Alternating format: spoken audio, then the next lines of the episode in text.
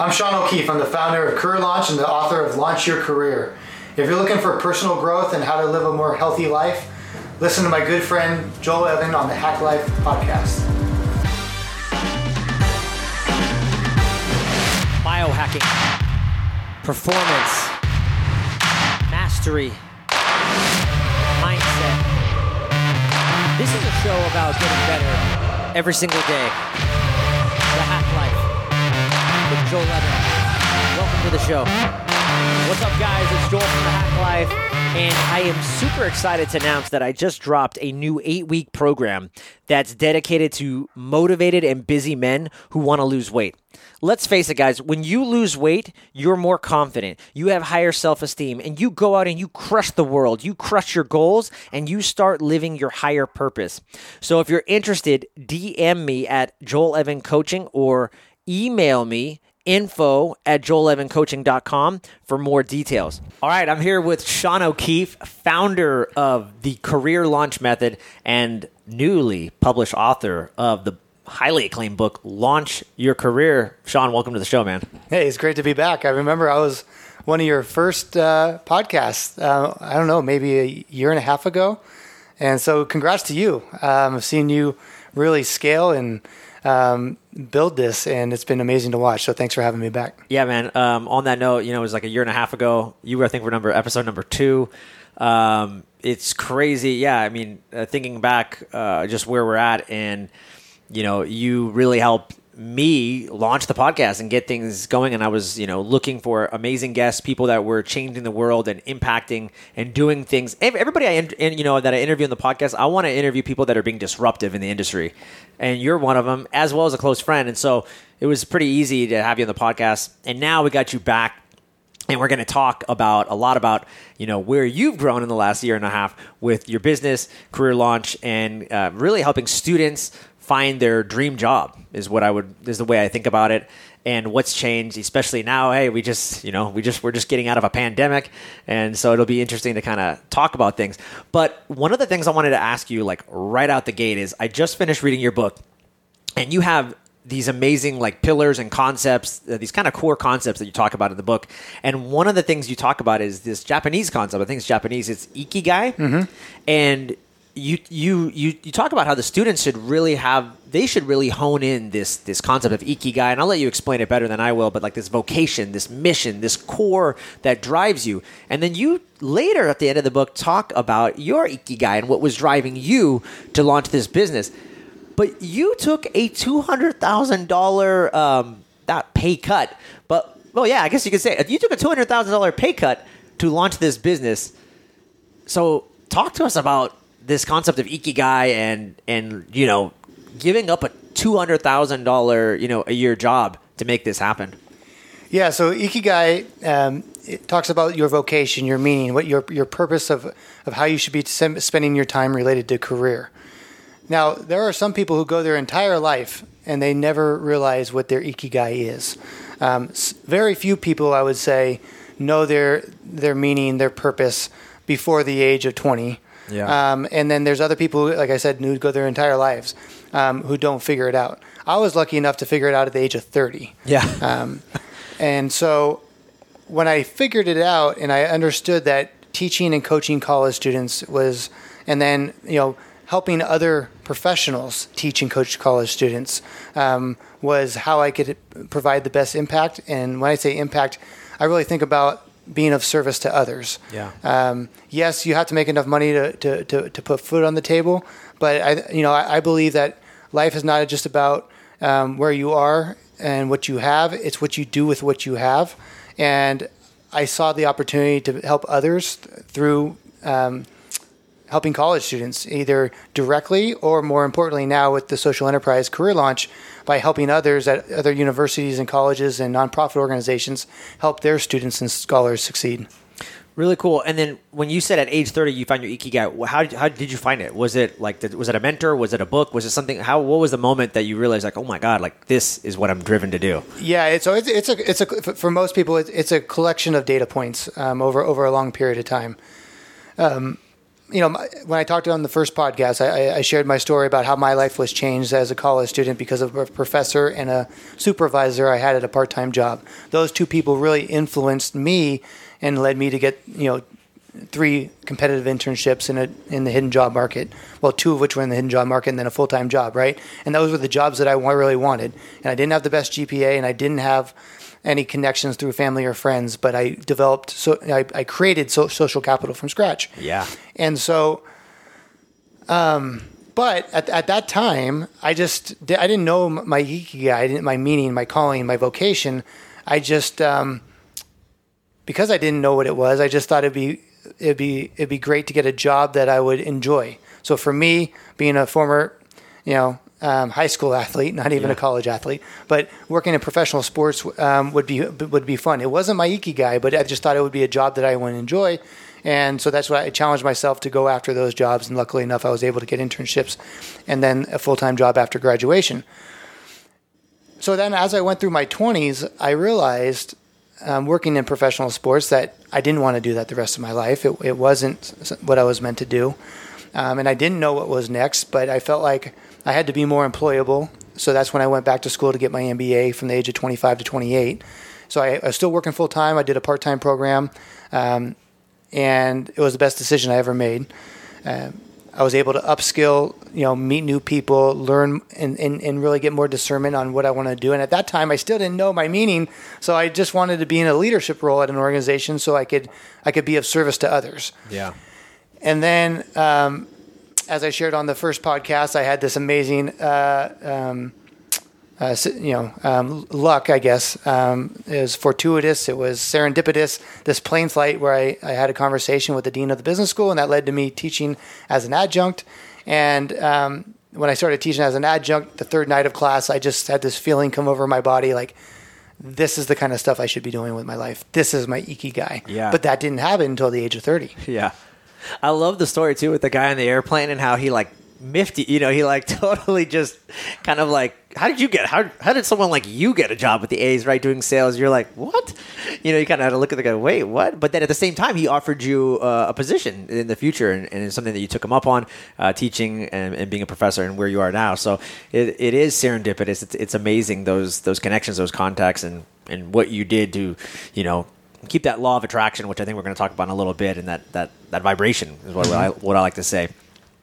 Um, very cool, and, and just so everybody knows, you know, Sean was like on the podcast for like episode, I think it's episode two, and if you want to know about his origin story and how he created this career launch method and like how how college students can really, I mean, it's a no brainer, guys. I mean, the method is like it's pretty bulletproof. If you want to learn how to get your dream job and you want to learn how to to land that. Um, the interesting thing, of course, too, and we talked about in the last podcast, is there's so many life skills that it's not even the dream job. It's like that quote, like it's not the journey. I mean, it's not like the goal that you're going. It's like who you become in the process to get the goal. Even if you don't get the goal, like that is like the mo- that is the the learning moment. And it's even and it's something else we'll talk about in this episode is there's a lot of people in stories and that you have from the book of students who have used your method to get um, to actually i'm sorry to attempt to get their dream job they don't get it so they go back review some of the tactics and, and strategies for outreach and then they get uh, the dream job that they weren't even thinking about. So um, that i think is even more important for like who these people become after the fact. But long story short, if you want to go learn about uh, your origin story and then just how you created it, why you created it, and what you're all about, go back and check out this episode. Today, we're going to get more into the book and what's happened over the last year and a half for Career Launch. Um, so let's jump into some of the things you mentioned in the book. You talk about how students they need to be proactive in their approach, and so I'm curious, what are students doing wrong? Then are they not being are they not typically proactive? Yes, that is correct. um, so there's research that says uh, 90% of students spend 90% of their time looking for jobs and internships by searching online job boards. And that is just one source of, of, of, of jobs and internships. And actually, there's another statistic that's heavily promoted in higher education, and, and we talk about several times in the book because most students don't know this um, that 80% of jobs, 80% of all jobs and internships are never posted on an online job board. Eighty percent. Yes, only That's 20. crazy. So that, what that means if you if you take LinkedIn and Indeed and CareerBuilder.com and any kind of um, college or school um, job board and you add all those up together, that's only 20%. Yeah.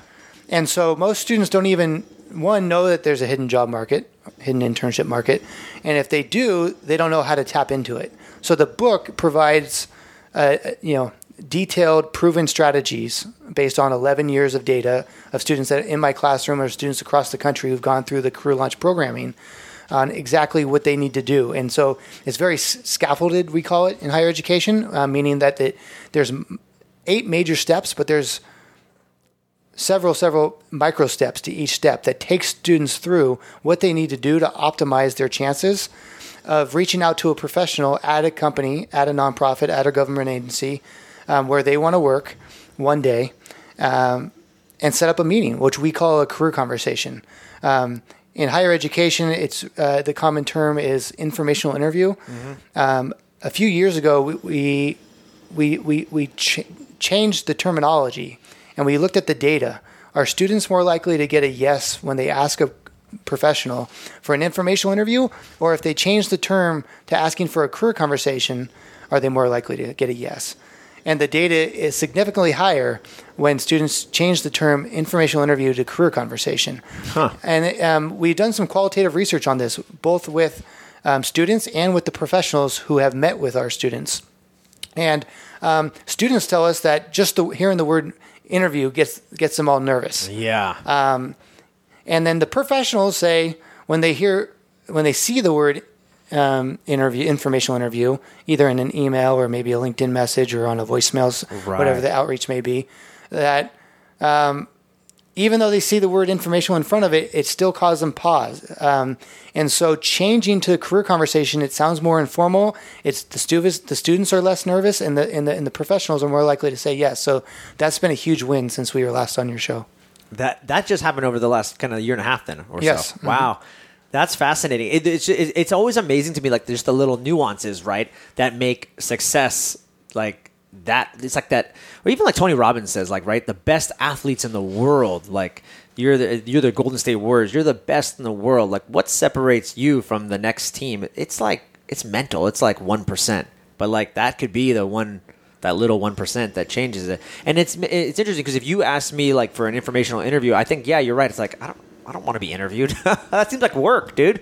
You know, whereas conversation, like oh yeah, let's let's have a conversation. That seems you yeah, know just imagine this, Joel. Uh, imagine uh, I'm a I'm an you know your typical college student, and I'm able to track down your email, which there's several places that are free and ethical to do so, and we Yeah. teach students in the book exactly how to go about that. Um, but imagine I'm a, I'm a student at a local college. It doesn't have to be local, but for this hypothetical, let's just say it's local. Yeah. Um, and the subject line of my emails it just kind of says the name of my college. I don't say that I'm a student. I don't say coffee chat question mark. I don't say the term career conversation or informational interview. And then I write a email that is tailored and it, it, it identifies that I know kind of where you went to school, what, what your first job was, what you're doing now, without being too long winded because that's important. Yeah. You got to be concise. Yeah. Um, but you also want to make sure the person feels like you didn't just copy and paste something that you sent to somebody else. Um, and it's and I, and I ask you, you know, I flatter you a little bit, and I ask you for a tw- twenty minute Love that. video chat. Yeah. you know, assuming you know all things being equal, don't you think you would say yes to that? Yeah, as long as the, as long as I can make the time for it, absolutely right. And I think you know the big thing for me is that what the feeling for me is uh, I know where I came from. I know what it took to get me to the steps, and I like helping people that are hungry. First of all, that are getting after it, and that are doing different approaches. I like I respect the hunger. I respect the process. Like I I love people that are getting after it. And if you're showing me you're getting after it, then I want to help you. So that's the way I go. So yeah.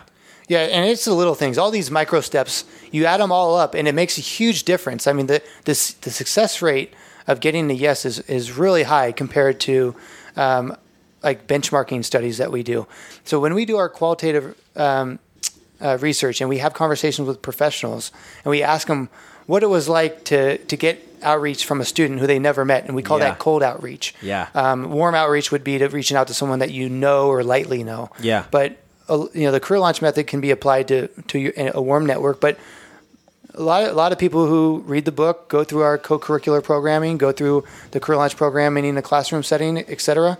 They're like me; they they don't have connections to the jobs that they want, and so they have to cold network because that's all that's available to them. So one of the th- things that we found is that having an email signature is Yeah. is really really important. I thought that was really cool. Yeah, talk about that. Yeah. So if if if someone reaches you know um, reaches out to you and you, and you've never met the, the student, the first thing you want to know that is that they are who they say you, they are. Yeah. So you're probably going to do one of two things. Um, one is you're going to look at the email address and to see if it came from a .edu, right? So if it's a college student and they're sending you an email, the college student, you know, and we put this in the book, of course, um, needs to send the email from their from their college email address, not from their Gmail or their Hotmail or whatever email address they use. Who's using Hotmail? I, I, I don't know. I don't know why I said that. No, but there people are. Anytime I see someone that has a Hotmail address, I was like, "What are you doing? What's wrong? Is everything okay in your life?" Yeah. Anyways, So, so that's one of the two things they'll do. The other thing they'll do is if you have a LinkedIn URL in your signature line, they will click on that, um, and they'll and they'll want to take a look and see that um, you are who you say you are. Yeah, on a third sense. party site, so that you have your name attached to a .edu email address, and then you have an email signature, and the bottom of the email signature is your LinkedIn URL. So they get this feeling of comfort, like, okay, this per, this this email is coming from a college student. They took, you know, they obviously spent time researching a little bit of who I was. Because imagine if I said something like, "Hey, I understand that, um, you know, you, you you're building uh, um, a business. You have this po- pod, podcast. You're you're you have expertise in martial arts. Um, your expertise in defense tactics, right? Um, you've been in public service, and you're gonna be you're gonna feel like, oh, okay. yeah. Um, and then you Thank and then you can Yeah. see the student, you know, is a student at, at the school that they say they're going to. It makes it really easy for the professional to say yes. Yeah. Uh, I think that and, and probably having a, a photo of themselves, right? It's like, oh, you're a human being. Like I can, I can, I see you. I can relate to you. Like you have a face. Like I I mean, it sounds silly, but it, it's No, it, it's We- important. Yeah. Right. Yeah. Yep. Exactly. And so the the the, it, the photo that's on your LinkedIn profiles, so all, all the students out there listening, um, should be you should in your email signature. You should also have a photo, and it should be the same photo on your LinkedIn profile that's on your email signature. So that way there's consistency. Uh huh. Yeah, and, and something that I like that you said in the book is you talk about building a personal brand. I love that because you know when when you that's what you're doing. I mean, we talk about those little things like those little factors, those one percents, and like what makes the difference. It's like, yeah, when you you know like that little email signature.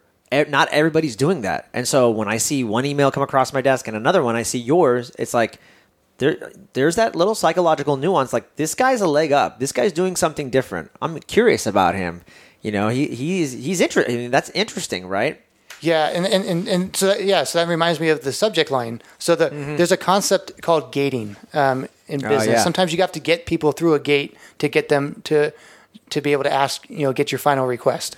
Um, and you got to get little yeses to sometimes get what they call the big yes. So the goal is to get a conversation with a professional. But the first gate that you got to get someone through if you're sending a cold email is to make sure that the email gets opened before it gets deleted right because there's professionals. Um, we've all been in a situation where we have back to back to back meetings, and we might not check our phone or check our email f- for three three and a half hours, something like that. And then when we check our email, we might have 40 emails come in, right? Maybe it's 28. Wh- wh- di- different people have different volumes of emails, Uh-huh. but let's just say there's 28 emails after after a three and a half hour period of back to back to back meetings, and one of those emails is is from the student. Well, if you catch someone at, at the wrong time, they might, you know, it's human nature if you have 28 emails to think about, okay, which ones do I delete are garbage, and then which ones do I need to take care of right, right away that are urgent, and the, Yeah. the other ones I'll get to later. So, um, if the if the subject line was too transparent about saying, you know, I, I want to meet with you, yeah. um, and you catch someone at the wrong time, they might just delete it without actually opening it and reading it, and they don't know that you took the time to customize it and be thoughtful um, in what you say, and then you know, of course, having the su- the, the, the signature line. yeah that that makes sense. Why you know i'm thinking why aren't more people why aren't more students doing this Is it is it that they don't know how, or do you think? I'm curious. Do you think it's based on fear that they're scared to do this outreach, or they're scared like I don't know what this professional is going to say to me. You know what? He doesn't want to waste his time with me. I don't want to waste this guy's time. Or do you think it's more of like a tactical? Like I just don't even know how to like phrase this. Yeah, um, well, there's two things. Um, I'm going to talk about it from the stu- student side, and then and then I want to talk about it from um, higher education or um, from um, you know the professional The side. profession, yeah, And so, from the student side, there's two main reasons um, th- that they hesitate. One is they think they're not good enough. Ah. Um, they feel they feel like you said. Uh, why would someone want to meet with me? yeah. Uh, I'm just a student. Why would What anyone? value can I Yeah. give you? I, I, yeah, I understand that this has worked for other people, but why me? Yeah. And it's so amazing that I mean, even the students that are you know whose stories are highlighted in the book. I mean, we have thousands of success stories at this point. Yeah. But even students that have you know we have students who you know just have the workbook or just have the book in the workbook at this point, um, or who've gone through the micro learning, the group coaching, um, and the book in the workbook. They've taken the assessment. They've done everything career launch related. Um, and even the students who've done it all, they still, after you know getting everything that they need, are a little bit hesitant. But then they understand a only good can happen, and the only bad that happens is a little bit of time Yeah. that they spent on it, which would be time they probably would have spent applying to jobs on- online anyways. Um, but this concept of reaching out to someone you never met, I mean, it's one of the scariest things that Yeah. that, that student you can ask someone a student to do. I mean, it's you know, it's it's public speaking and giving presentations, Yep. and then reaching out to professional you never met. And so think students think, you know, um, I'm not good enough, and then they think, well, why wouldn't a student want to meet with me? And in the book, we go into there's six major reasons why professionals say yes. So in in in the qualitative research that we've done, we've we've asked this question to Yeah. the professionals: Why did you say yes? And and having empathy and remember what it was like to be a college Yeah, student is, is one of the major major ones. Um, and then also um, wanting to pay it forward Mm-hmm. and, and and give it back because everyone that has had success doesn't have success in a silo. Um, someone else helps them. And so if a student reaches out and they make it really easy for the professional, which is what we do, is is teach students how to make it really easy, then um, they could say yes. So that's on the student side. In, in higher ed, um, and this is why the Career Launch Social Enterprise was born, is because we really, I mean, the, the focus of the of the of the social enterprise is not to serve students directly. Um, the book is going to be a, be- a vehicle for that, um, but we really want to scale impact by um, providing multimodality programming for colleges and universities and um, nonprofits that give scholarships to students. Um, to help these students early and often build social capital and then land internships after sophomore year, after junior year, and then have a job before they even graduate. And, it, Yeah. and not just a job, because so many students graduate and are underemployed, meaning they don't even need a degree to have the job that they have after graduation. And that's something, you know, so many are looking to change. Yeah, you're filling the gap right here for sure. you're, you're plugging a hole where we're- that, yeah, that- so we're partnering with colleges because traditionally, over the last 50 years, um, colleges and universities, um, the main services, um, just to be very general, is Yeah. career fairs, or these big events a couple times a year. Um, it's one-on-one counseling meetings um, for 30 minutes, 45 minutes, an hour, um, and then workshops. Mm-hmm. And see, the thing is, in, in in so teaching someone how to build social capital from scratch, you can't do in a workshop. No. Um, or nor can you do in a one-on-one because just think back to when you were in college. And if you had a sit-down meeting with a career counselor and they talked to you and gave you advice for 45 minutes. Now these career counselors are amazing. They're great at what they do. The problem is not on the, with the career counselor. The problem is with the student because the student is only going to retain about 5 to 10 minutes worth of the 45 minutes of coaching. E- or, or even a half an hour of- or an hour of coaching Yep. and so, um, Career Launch was created to say, "Hey, okay, we understand. Let's let's bring some different modes of delivery. If this, we know that this concept of building professional relationships from scratch cannot be taught in in even two or three one-on-one meetings. I mean, a lot of it can be taught, but to really get students to take action, because that's what we want. Yeah. we don't want to just teach and have things in students' minds. We want to teach and then have students take action. Of course. Um, And so the micro learning program that we have is 28 days. So every day for 28 days, students get a text message and an email. And so the colleges that we partner with, and we have partners on the East Coast, you know, all over the country. Um, two-year schools, four-year schools, public schools, p- private schools, and we partner sometimes with the Career Center, sometimes with the First Gen program, sometimes with the, the Military Connected programs, transfer student programs, Wow. career education programs. That's the one of the most enjoyable parts of this journey so far for me with the social enterprise and, and, and, and which is highlighted in the book is that any student at any college at any age studying anything in any major any program of study can apply this eight step method and have success. And so um, just to finish my thought on, on higher education, and so you know, if there if someone in higher education is is, is listening, um, or you have a friend who works in higher education, really encourage them to to get in touch with us because um, we're seeing phenomenal results on being able to amplify what colleges and universities are already doing um, to scale and impact more students by bringing the micro learning, the group coaching, the workbook, the book, and the assessment to the students to, to scale the number of students who can do this um, intimidating task of, of building relationships from scratch with Yeah. professionals. Yeah, yeah, yeah. Um, you know, one of the things I thought was cool is, and I don't know if you've thought about this. This is like another business idea, but like I would benefit this. I'm a whatever you want to call a young professional, which is like some one of the terms in the book that I learned, a young professional. But like, like someone could use this because here's the fact of the matter: people that are in their current jobs right now didn't develop these skills. They didn't.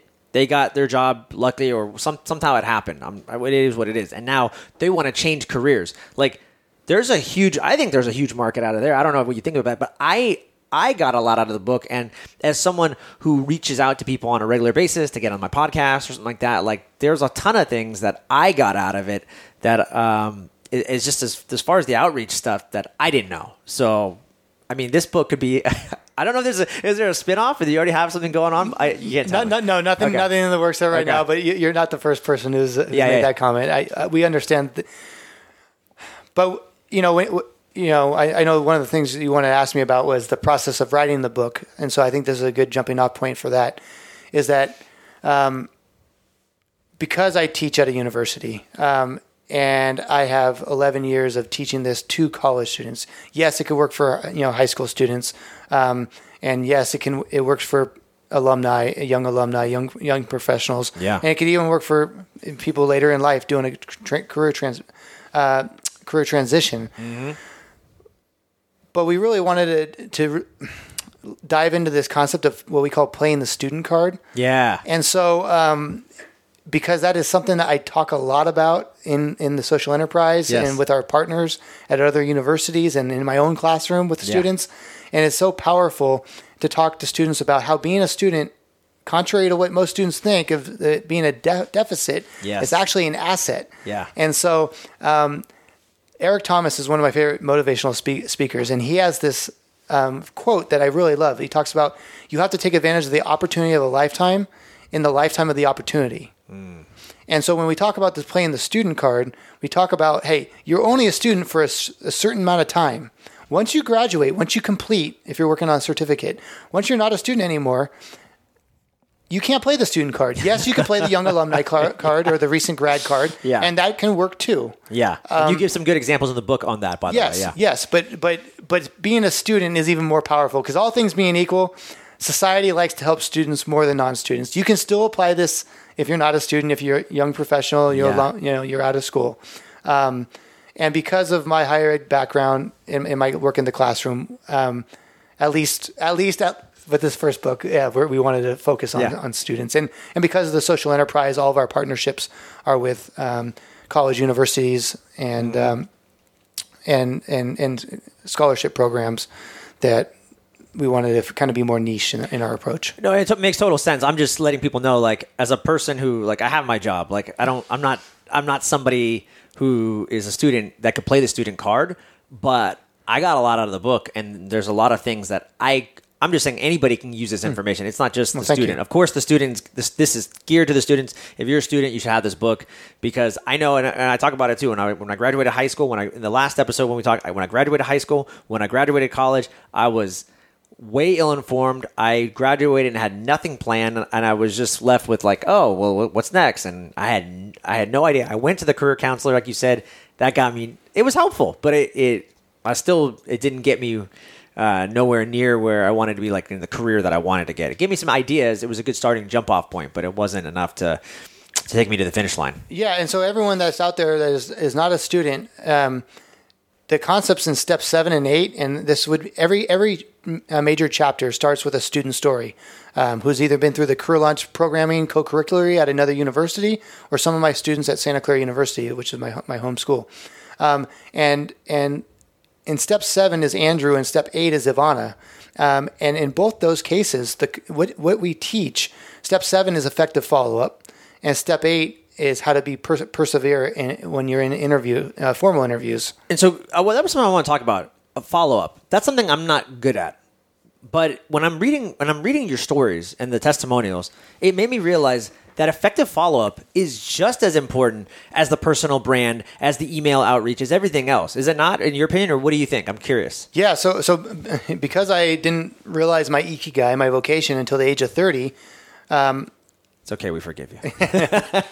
I, you know, prior to that, I was in private industry, and, and I was lucky enough to get into a manage, managerial position at, at the age of 20, 23 or early early 24. Wow. And um, and so I had responsibility for you know hiring and firing. And um, as a hiring manager, I realized when you're hiring interns and entry level positions and recent college grads, the difference in the delta between candidates is so small Mm. And even when there is a difference, a student's follow up to show that they really want the job can be a difference maker. Yeah. And this isn't just my opinion. Um, NACE, the National Association of Colleges and Employers, um, and several other research entities have proven this that um, follow up is really, really important to get a job. And so, so many students either um, aren't aware of that um, or if they are aware of it, they don't know how to do it right. Yeah. So of course you should send a thank you email within 24 hours of, of interviewing, right?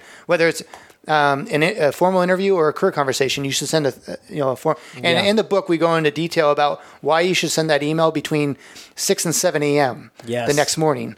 Um, there's a lot of benefits, mm and I guess I'll go into just a little bit right now for your listeners. Is that and viewers? Um, when you send an email the next morning, so I guess let me say this if you had an if you have an interview at 9 a.m. or 10 a.m. and they're going to be making a decision later that day, you don't want to wait till the next morning. Right. But but in any situation where it's not urgent, um, waiting until the next day and sending an email early in the morning, one is it shows that you're an early riser. And if you're a college student, the stereotype of college students across the country is that you're not an early riser.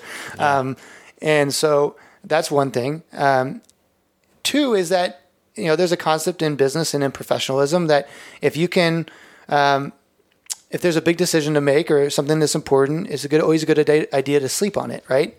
Um, and so in this case, you know, following up with a professional is a big deal. So if you can sleep on it, send the email the next day um, and early in the morning. There's a lot of benefits you can get just in terms of your personal brand um, by by sending the email early the next morning. Yeah. But so, but even if students send the uh, thank you email, they don't think about what they can do in, in the weeks and months ahead.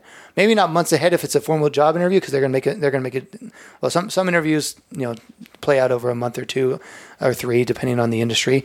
Um, but there are several micro steps that we go into in step seven that teaches students and any anyone because it really the, the, these concepts yeah, specifically huge. in step seven and step eight is not just for students. Um, to your point earlier, and so Andrew's story is he does all you know he, he does the right follow up and he doesn't um, he ends up not getting a job he has a career conversation that turns into a job um, job interview goes through multiple interviews doesn't get the position so one of the things we teach is um, and, and, we, we and he, he did he followed all the follow he, he followed all the steps right and then after he learned he got a hard no he sent an email asking for feedback on, on what he could do to, um, to improve in the future. Yeah. Now, you wouldn't want to ask for feedback when you're still in the interview process. So there's yeah. an important distinction there for, for everyone listening. Um, is that, but once you get a hard no, then it's okay to follow up with some of the main people that you talk with and ask for feedback. So he does this, and he, he does this at a very prominent um, organization that has uh, uh, offices throughout the country. And the person he sent, the professional he sent the follow up email to asking for feedback said, You know what, Andrew? In my 20 plus years of being in, in a hiring manager position, I can count on the less than I forget one hand or two hand the number of um, you know c- college graduates or recent college grads or you know soon to be college Yeah. graduates that have asked me for feedback on what they can do to get better. Thank you. And he actually got Andrew got a response saying thank you for your email and here are some things you can do. And you know, I really want like to see you end up getting a job here. It just didn't work, happen to work out in my fit. Would you like me to um, pass along your name and your resume to a coworker in another another organization, another department within the same organization, within the same that. company? Yes. And of course, Andrew says yes. gets an interview Yeah. with with this this professional's friend in a different department within the same company, and two weeks later has a full time job offer. Yep. Um, it's incredible. And then Ivana's story is that she she had a career conversation Yep. with the so step one um, of the career launch method um, is discernment um, and figuring out the top ten organizations, government agencies, companies that you'd like to work for. So um, number one on Ivana's list was this company called Palo Alto Networks. That was the number one company on her list. And she set up a career conversation with someone who worked there. The career conversation went really well, and you know, students, you know, not every time, but a lot of times, they'll make a relationship and, and they'll be and they'll be invited to stay in touch. And we talk about how to do that and how to stay stay in touch appropriately. This career conversation um, that she had with this professional becomes an instant advocate and gets her into the interview position. Yeah. So she went through the uh, career launch co-curricular program through her university's, um, uh, you know, career center offering. Um, after she graduated, so she graduated out without a job, and then she went through the micro learning and the group coaching, and and, the, and she got the launch your career workbook, Nice. and um, gets the career conversation. That person sets her up for an inter- internal, um, a, a formal interview for a job, for a full time job. She goes through like six or seven, I forget how many, but it was a lot of interviews. Yeah. Yeah. Yeah. She doesn't get it. Yeah. She doesn't get it. Yeah. And I know, I remember she, she was bummed. Um, and, um, but instead of just, you know, wallowing in her sorrows, um, she kind of gets back up on the horse and continues the career launch method. And she ends up finding out that a similar position in a different part of the country was open, and she was open to living in different parts of the country. Yeah. She gets in the interview, you know, she follows up with the person that, that she had the career conversation with, say, I didn't get the job, and I think that person already kind of knew. And he, you know, he didn't lose any enthusiasm for her candidacy. Sometimes right. Just, there's just there's a lot of good candidates, and Yeah. sometimes we just aren't the ones that get picked. Yep. So um, we just got to keep persevering. So she gets an interview for the similar position in Austin, Texas. And she goes through six or seven interviews and gets the position. And this is like step one of the career launch method. Make a t- top 10 list. This was the number one company on her list. She had no connections to this organization. Crazy. She wrote down um, and was methodical about step two, strategic contacts, and identified some people that could be strategically helpful to her.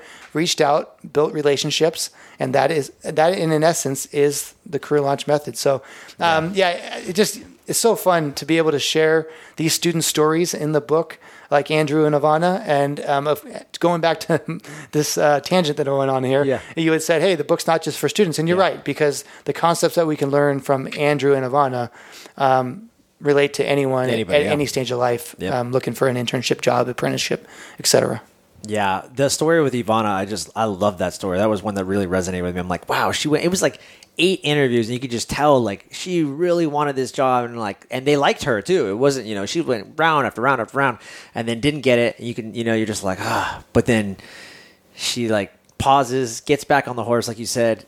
Let me use some of the tactics and tools from the the career launch method, and and then that parlayed into another. It was just, it was such a great story. I, I really love that one. Um, I wanted to ask you, you know, the, uh, I wanted, this is, this is, you know, uh, this was not just a year and a half that passed since we last talked. This was the year of the pandemic. so I'm curious, uh, is career launch, is the career launch method pandemic proof? You know, have you noticed anything? What's changed with uh, the delivery and the, your, your, your approach? Can people still do the student card and all these things you're talking about, even in a pandemic kind of world?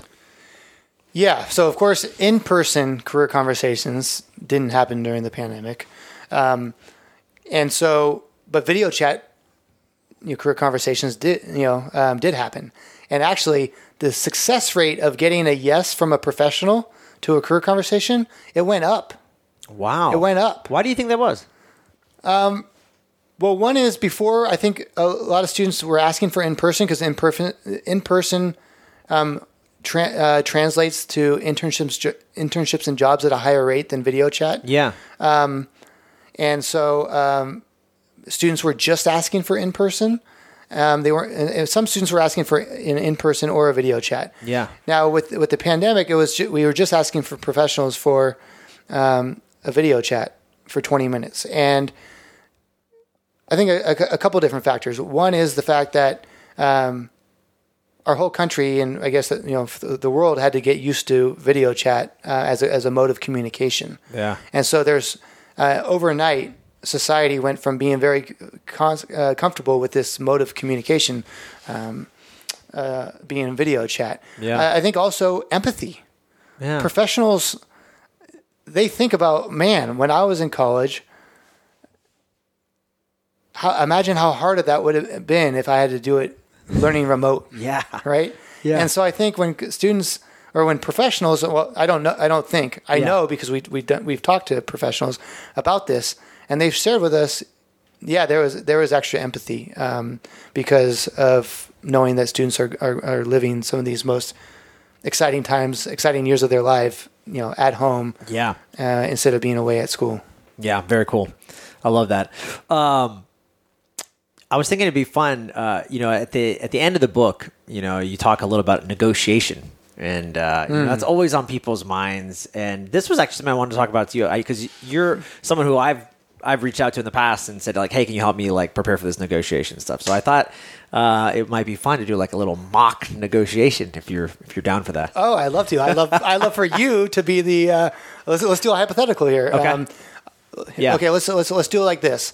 Um, you're looking for a full time job, and um, you applied for a job. Let's just say you apply, you know you kind of did the traditional route. You applied for a job online, Okay. and you and I, I'm I'm about to be the recruiter that you have your first phone interview with. Okay, Okay. and we're 20 minutes into our phone conversation. Okay, that's where we're going to pick up this hypothetical. Okay. Okay. So Joel, I got to tell you, um, it's been re- really nice uh, talking with you, um, and uh, I have a re- really good feeling that you're someone we want to move on to the to the next round of the interview process. Um, when it comes from, to salary, what are your expectations? Oh man, thanks for uh, man, thanks for thinking so highly of me. That that's that's really uh, humbling, man. I really appreciate that. Um, man, you know, I I don't know um, for salary. Um, yeah, you know, I I haven't really uh, thought about it. I mean, you know, uh, what's a what's a you know my last job I was making uh, fifty thousand. So uh, what's a typical entry level position here start at uh, career launch? I don't I don't know. It, it, it depends on you know it depends on experience and and um, qualifications. Oh, okay. Um, yeah. Okay. Cool. Right. Right on. I mean, yeah. I mean, I think you know I'm I'm pretty qualified. I think uh, you know. I think I would add a lot of value to the organization. You know, as, as we talked on the phone earlier, I'm you know I'm pretty excited. I've done this, this, and this, and I, I think I'd la- add a lot of value. So, uh, you know, I'm excited to uh, get started and help contribute to the organization. Like I said, to the fullest. I can appreciate that. Um, thanks for sharing. Um, you know, the software system that we use here um, uh, requires us to put in a number or a range. What would that be for you? Oh man, um, I, you know, I, I'm, I know like the going rate for most college students. I think nowadays is like you know, sixty to like eighty thousand. So I, I think I was thinking like somewhere in that range is is probably good. Okay, thank you for sharing. All right, so so that's the end of our hypothetical. Okay, yeah. And now, now, so you, I would say you did better than, um, and and you've read the book, so you had a little bit of insight. Yeah. Um, That's honestly, I, I, I, answered how I think I. That's how I would have responded. Okay. I have read the book, and uh, I, there's actually some techniques I think I would have done better now that I know read the book. But I, I answered honest. That was an honest way of like probably Okay. what I would have thought as, especially as a college student. That's what I would have said. Okay. Yeah. Yeah. So so one of the things that's really important is is to not give a number or a range. And that range one really threw me off because the range one makes you feel you almost feel safe to give a range. Like, okay, because I can go sixty, I can start low, but also be like, yeah, like I also know on the high end it's But like eighty. but right? it's so relative, right? Yeah. Um, I mean, so positions in some nonprofits pay a lot less than that. Um, uh, you know, and, and positions for software engineers pay a lot more than that, right? So it, there, it is relative depending on the candidate and what they're looking at. But let's just talk about um, some some theory here, or, Yeah. or, or some of the reasoning why you don't want to give a number a range. You want to play this cat and mouse game, and and just I like to say say. Um, if someone says, you know, Sean, what is your salary expectations? Yeah. At this time, I'm focused on- on finding the right fit, and I'm confident that when I when I do, salary and income, uh, salary and compensation um, won't be an issue. Yeah. Because the goal is not to give a number or a range, because You never give a number on well, the phone. so there's two. There's different philosophies. Later in life, there's there, uh, for for for entry level positions and for college students. You most most of the time you're going to want to utilize the strategies I'm talking about. Yeah, here. yeah, yeah, yeah. There's the there's a, there's a counter strategy called dropping the anchor. Um, that means you, you know, but that's probably only for people in their career saying I need a minimum of this. yeah, Um, yeah, yeah, yeah. So the reason why most college why you don't want to drop the anchor um, if you're a college student is because if you give a number or a range that's too low, you might be leaving money on the table. Yep. And if you give a number that's too high, you might be cut off from the next step in the interview process. yeah. So here's the thing: if if if if your number is too high, why would my, me as the recruiter on the phone? Why if if we have if I know that there's no chance we're going to be able to pay you which what you just told me you want, yeah, Um, why would I have you go through two or three more, four more interviews and waste, you know, and, and suck up, you know, to use someone else's time for Yeah. two or three more times, right? So that's why you don't want to give a number too high because you might unintentionally disqualify yourself. Yep. If you give a number number too low, then you might be leaving money on the table. Now, a lot of students um, think, well, I know because of Glassdoor or LinkedIn or Yeah, some yeah, of these yeah, third party websites that I wouldn't be saying a number too low. But I've had so many different times students have shared with me who didn't use the process and then got into a job and a year or two later, you know, found out that they left money on the table because sometimes um, policies change as far as what pay goes for a certain position. Sometimes there's mergers and acquisitions and, and there's an emphasis on a certain you know part of the company to to pay more and sometimes that you know the the job sites like Glassdoor and LinkedIn they don't always capture that in real time Yeah. and so you might be thinking I have a good reason for saying a certain number, but it, it doesn't serve you well. So that's that's that's the first part. Um, I want to I will share with your listeners and your viewers about salary negotiation. The other part is you don't want to negotiate until you get an offer in writing. And now, So do you of- tell the person if I ask if they are like start asking for a range? Do you go, yeah, yeah, I'm I'm not going to do that until I get in a go. Do you just no, skip no, that no, step? no. So it, Or it- is there some more kind of like you know playing? We're doing a little Oh, playing. Yeah, I, I call there's it a, there's playing, a dance. Yeah, there's a dance, right? You could call it verbal judo. You could play, call it playing, you know, verbal Yeah. tennis, whatever you want. Yeah, but yeah, yeah. So there might be this cat and mouse game. So going back to that analogy is, uh, if if I were to say, you know, I'm focused on finding the right fit, and I'm confident when I do, salary and compensation won't be an issue. Yeah. You would probably say, as the recruiter, well. Thanks for sharing, Sean. But um, Yeah, I need a I need a number. Either Yeah. my boss requires me to have a number, or my software system. But sometimes they do. They they want they really want to get a number out yes. of you. So then at that point, I would say, well, what is your range? And I'd ask them. I'd, I'd hit the ball back in their court. Uh huh. Um, And but they would probably say, that, well, the range depends on qualifications and experience. So then, are you stuck? No. Um, and in the book, we talk about this. The- You, you have another question. You have another tool in your tool belt, so to speak. Um, and this doesn't work for startups or it doesn't work for brand uh, brand new positions, but for everything else, it does. You could say, um, well, well um, of, of everyone that's been hired for this position in the last year or two or three, depending on how big the company is, Yeah. um, what is the lowest and what is the highest amount of salary and compensation someone someone has earned? Oh, interesting. And so I have so many students that have come back who said they've they've utilized this technique, and the and a lot of times the interviewee will say, you know what, um, we can circle back to salary and compensation at a later time, and then th- that's what you want. You, I mean, yes, th- yes. and that's why you know th- th- this uh, the one of the other golden rules of, of compensation negotiation Yeah. is you don't want to negotiate until you have an offer in writing. Now, some employers purposely try to get you commit to a verbal. Uh-huh. They'll, the, you've been through you know four or five interviews, some six, or in, in, in Ivana's case, eight interviews, Yeah. and um, and they don't want to go back and forth on negotiations, so they'll want to, you know, just um, get you to commit. So they'll, they'll they might either on a video chat or a phone call or an in person meeting. Um, say, Sean, uh, you know, they'll, they'll hey, we want to make congratulations. We want to make you an offer, bring you on the team. It's going to pay this. You're going to have this amount of vacation. You're going to have this if there's stock options, like all all the benefits that we can. Um, your start date would be this. Um, do you accept? And you might have every fiber in your body wanting to be say, yes, yes, yes, I accept. Do you know how, many, uh, how much I've been stressing about wanting to get a job and get Yeah, a job yeah. here? And like, Yeah. but what we highly recommend you do is you, you, you, you convey yes, but you don't say the word yes. You say something to the effect of, oh, this sounds amazing. I'm really excited. I'm, I'm really excited about joining the team. I assume everything that you just mentioned, you'll be putting, you know, you'll, you'll be sending over um, uh, in an email um, in in written form, and then uh, 100% of the time, the employer will say yes. I've never heard of someone's giving someone a verbal offer and saying no, we won't send you Yeah. a, a written Yeah. offer. Yeah, yeah, yeah. But that way, you say yes, this sounds great. Oh, no, you say you don't say yes, this sounds great. You say this sound this this sounds great. I'm really excited to join the team. What, can you send it over in writing? Um, and you could even say, "Hey, my uh, professors, um, coaches, mentors, um, you have to, always told me that on big decisions like this, it's always good to look at something in writing and sleep on it. Will you be sending it over in writing?"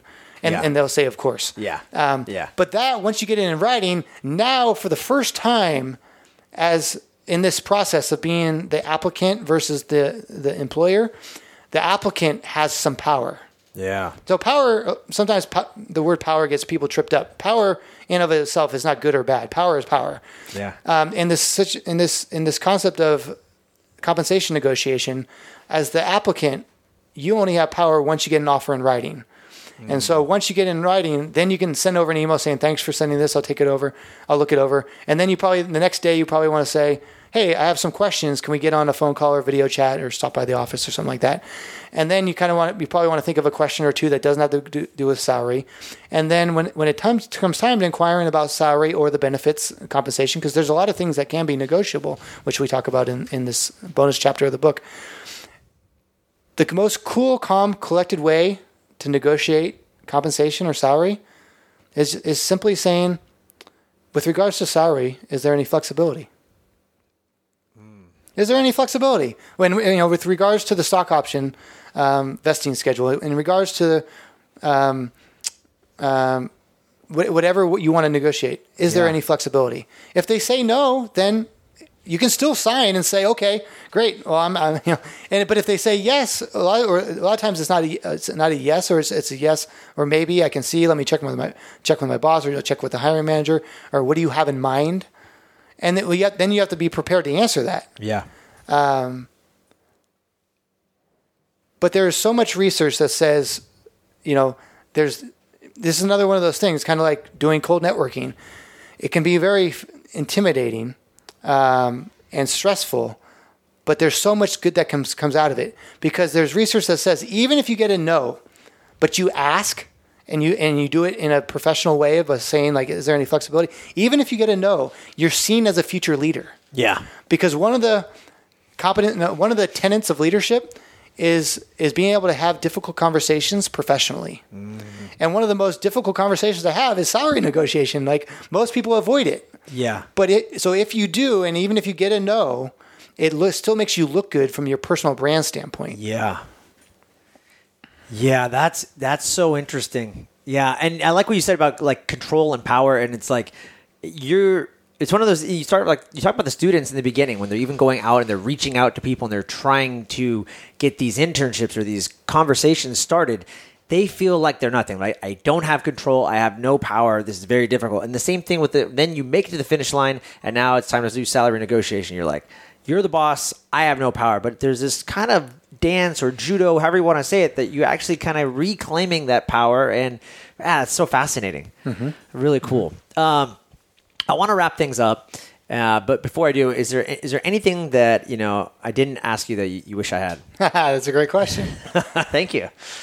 No, I, well, I just want to reiterate, Joel. It's been amazing to see your growth um, in, in, in what you're doing with this podcast and helping all the people that you serve. You've had some amazing guests talking about how to, to improve, right? Uh, Um, a lot of you, know, what you're about at biohacking is like how to help others improve their life, to help help make their life more rich in different facets and areas of one's life. And so um, it's really great to be back again a year and a half later and, and see all that you've done and um, a, a chance to share with, with all your viewers and listeners. Thank you. Yeah, I appreciate that. And just on the note too, like you know, I talk a lot about a lot of my podcast is health related, but you know, I interviewed someone recently on taxes and wealth, and I and I and same thing with you. Like I think people don't understand, but getting your dream job, getting your dream career, like that's a facet of health, wealth, family, like all these things make up like a better version of you. And so I really think it's not just health. I want people to be very, very clear. Like that's why I value you having this on the podcast because it's a huge, huge tenet of someone's life. So yeah, man, thank you. And thanks for doing what you're doing and pushing through. I know coming out with the book was, uh, it was a lot. And so, uh, you know, we're just grateful that, you know, people like you are here on the earth disrupting it in a positive way. Um, last time I asked you the lightning round questions, I asked you like several questions. You know, like what's your favorite book? What, would you recommend? We went through all of that.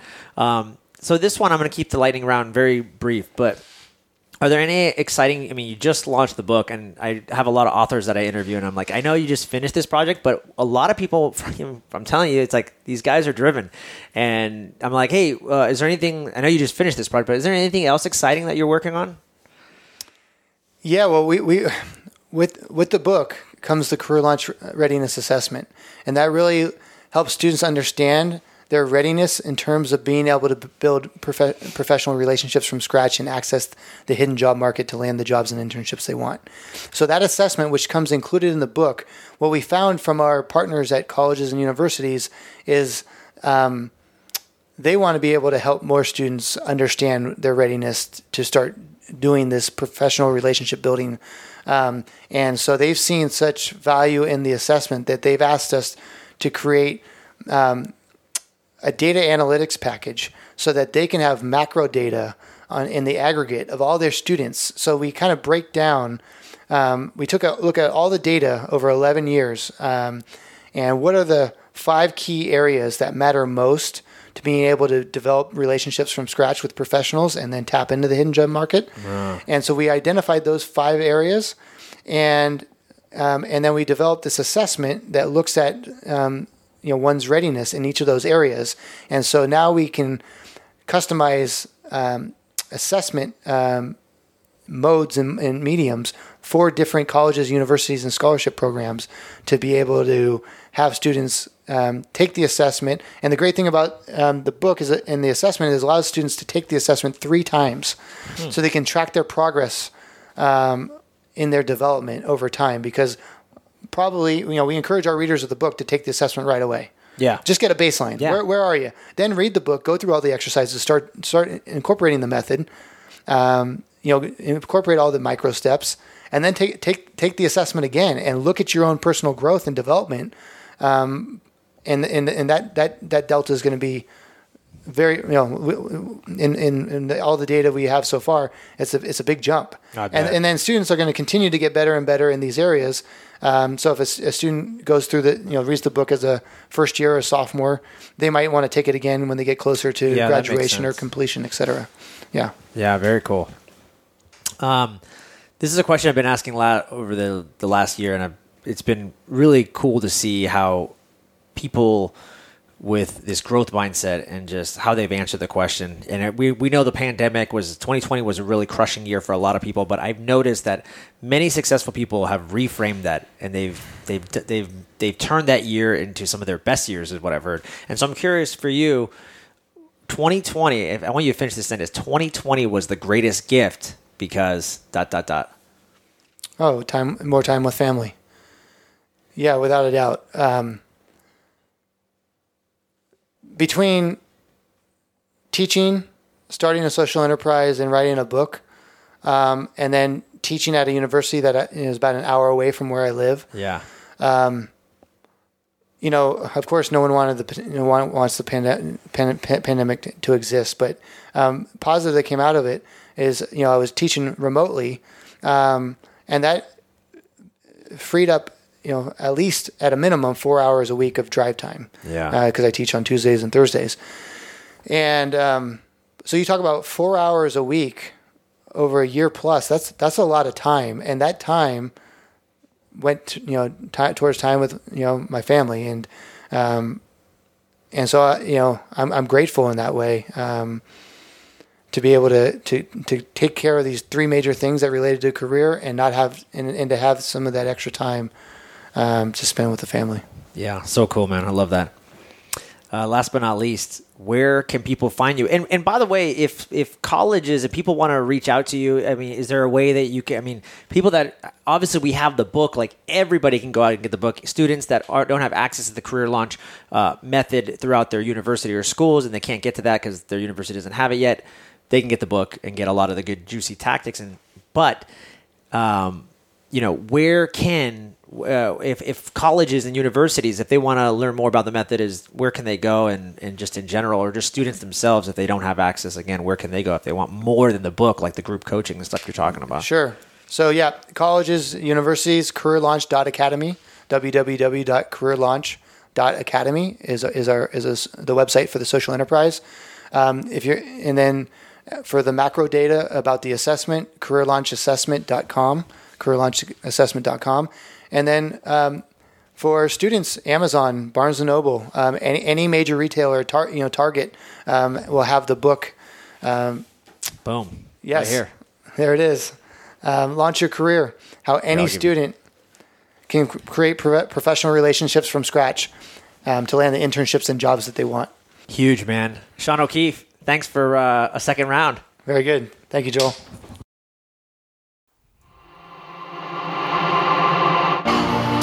Right, that's it for today, folks. I hope you enjoyed this episode of The Hack Life. And if you did, please share this episode on social media and then tag me at Joel Evan Coaching. And don't forget to subscribe to the show on iTunes and give us a five star rating so that you don't miss any other great episodes. We can only spread our message when you share this knowledge with others that need it. Thanks a ton, guys.